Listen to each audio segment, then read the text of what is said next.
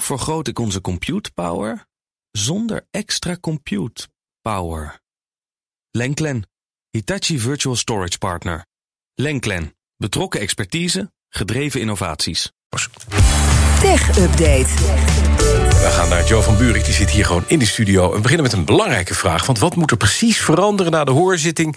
met klokkenluider Francis Hogan over Facebook vannacht? Dat is een goede vraag, hè Bas? Ja. Nou, gelukkig heeft ze niet alleen getuigd over de misstanden... maar ook aanbevelingen gedaan tijdens de hoorzitting met het Amerikaanse Congress. Waarin ik trouwens moet zeggen dat de senatoren dit keer een stuk scherper waren dan de vorige keer. Toen vroegen ze nog wel eens aan Mark Zuckerberg... hoe verdient u eigenlijk uw geld? Senator, we run ads, was het toen toch? We run ads, Ja, die, Senator. die hadden ook zoiets van, is dit echt een vraag? Meen je dit nou serieus? Ja, Precies, maar goed. eh, met Hogan waren ze een stuk beter geïnformeerd, dus dat is goed. Dus ze kwam ook met een aantal punten. Als eerste het feit dat Facebook gewoon onder extern toezicht gesteld moet worden. Alleen zij weten hoe hun eigen algoritme werkt. Eh, en ze, er is wel een semi-onafhankelijk toezichtsraad, maar die heeft eigenlijk helemaal geen invloed, zegt Hogan. Daarnaast laat het gebruik van het algoritme onderzoeken en reguleren. Die black box die Facebook eigenlijk toepast al jarenlang. En ze weten eigenlijk zelf ook niet goed hoe de schadelijke content daar nou nog goed mee uitgefilterd moet worden. Want dat gebeurt niet, ondanks dat ze zeggen dat het wel gebeurt. Daarnaast het beschermen van de privacy van de gebruikers van Facebook. Daar zijn eigenlijk geen up-to-date wetten voor. Dus daar heeft ze ook een aanbeveling voor gedaan. En, en dat is echt een heel eh, heikel punt, artikel 230, eh, verantwoordelijk maken van Facebook voor wat gebruikers plaatsen, wat dan door Facebook gepromoot wordt. Want dat wordt dan nu nog toegeschoven aan de schrijver, de contentplaatser. Ja, maar- Facebook pusht het, dus die heeft daar wel degelijk mee de verantwoordelijkheid. Ja, precies. Precies. Nou, Mark Zuckerberg zelf ontkent, we hebben het al gehoord, dat Facebook winst boven veiligheid van gebruikers stelt. Hij zegt overigens ook, als techbedrijven moeten we gaan samenwerken om een veilige digitale omgeving voor iedereen, juist ook kinderen te creëren. En hij heeft ook wel eerder, moeten we zeggen, aangegeven dat hij vernieuwing van de internetregels wil, zodat de sociale kwesties niet alleen door de bedrijven zelf moeten worden opgepakt, maar dat de overheid daar ook een grote rol Maar deze mevrouw is buitengewoen scherp in haar kritiek. Want Zeker. inderdaad, winst gaat daar boven alles. En ik Ja. kwam zelfs met een aantal geopolitieke dingen. Ja. Waarbij hij zegt, in Ethiopië, waar een volksopstand ontstond op Facebook... of Myanmar, waar een volksopstand, ont- eh, volksopstand ontstond tegen de Rohingya... is door Facebook eigenlijk gefaciliteerd zonder dat ze ingrepen. Ja. En dat is iets, ze hebben zoveel macht, Facebook. Nou ja, en- Zij zegt, je moet die macht inperken. En natuurlijk in eigen land. Weet je wel, we zijn er de afgelopen presidentsverkiezingen nog niet vergeten. absoluut. Dus wat dat betreft genoeg Ja, eh, voorbeelden waar het, is- al mis is gegaan. Dus de Senaat begint langzaam te begrijpen dat ze er iets mee moeten. Dat is natuurlijk wel het verhaal. Hè? Ja, Mark and Words 2022 komt er eindelijk wetgeving. Hopelijk. Misschien. Nou, je weet het niet. Nederlandse telecomproviders worden verplicht hun netwerken beter te beveiligen. Nou, over wetgeving gesproken. In Ja. Nederland doen we het wel, want ons eigen demissionaire kabinet heeft bepaald dat er betere controle moet komen om incidenten te voorkomen. Het gaat om basisregels in vijf verschillende categorieën voor de providers van mobi- mobiele telecom. Onder meer dat de fysieke technologie die ze gebruiken goed beveiligd moet blijven.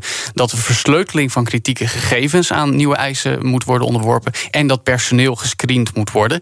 Volgens demissionair minister Stef Blok moeten Nederlandse burgers altijd en overal betrouwbare en veilige mobiele telecominfrastructuur kunnen gebruiken. Want dat heeft een vitaal belang natuurlijk in ons land. Als Ja. we dat niet hebben, dan hebben we een groot probleem. Die richtlijn gaat over precies een jaar in, 1 oktober 2022. Dus providers hebben nog een jaar de tijd om orde op zaken te stellen. Oké, dan gaan we snel eventjes naar eh, deze Joe. Want dat is, vind ik, eh, met name heel erg leuk. Een kampioensmachine verkocht voor 3 ton in bitco- bitcoins.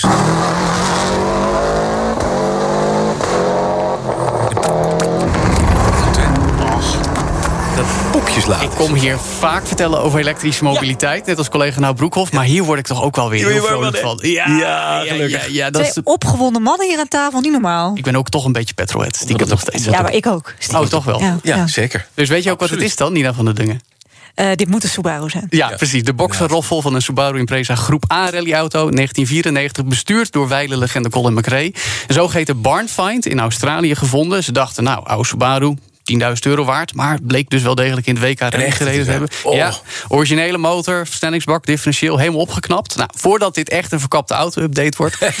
hij is dus geveld Ja. aan een koper die het bedrag heeft betaald in bitcoin. Kijk Want eens. dat wordt door Lloyd's Classic Car Auctions, de partij die in Velden, geaccepteerd sinds juni. Nou, het bedrag kwam uit op 300 eh, 300.000 euro omgerekend vanuit Australië. Ze hadden overigens gerekend, lees gehoopt op het dubbele. Maar goed, Ja. toch een Oh. fatsoenlijk bedrag. Dat was wel pijnlijk dan. ja, wel. hè?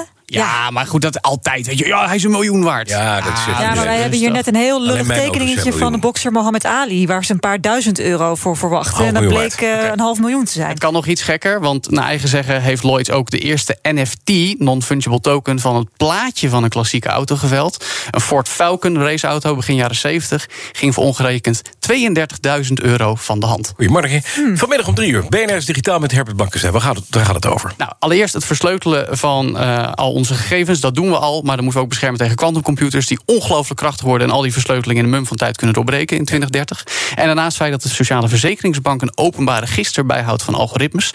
En dat zouden meer overheidsinstellingen moeten doen voor een beetje transparantie. Dat vanmiddag om drie uur in BNR's Digitaal. Dankjewel, Joe van Buurik. De BNR Tech Update wordt mede mogelijk gemaakt door Lenklen. Lenklen. Betrokken expertise, gedreven resultaten. Hoe vergroot ik onze compute power zonder extra compute power? Lenklen. Hitachi Virtual Storage Partner. Lenklen. Betrokken expertise, gedreven innovaties.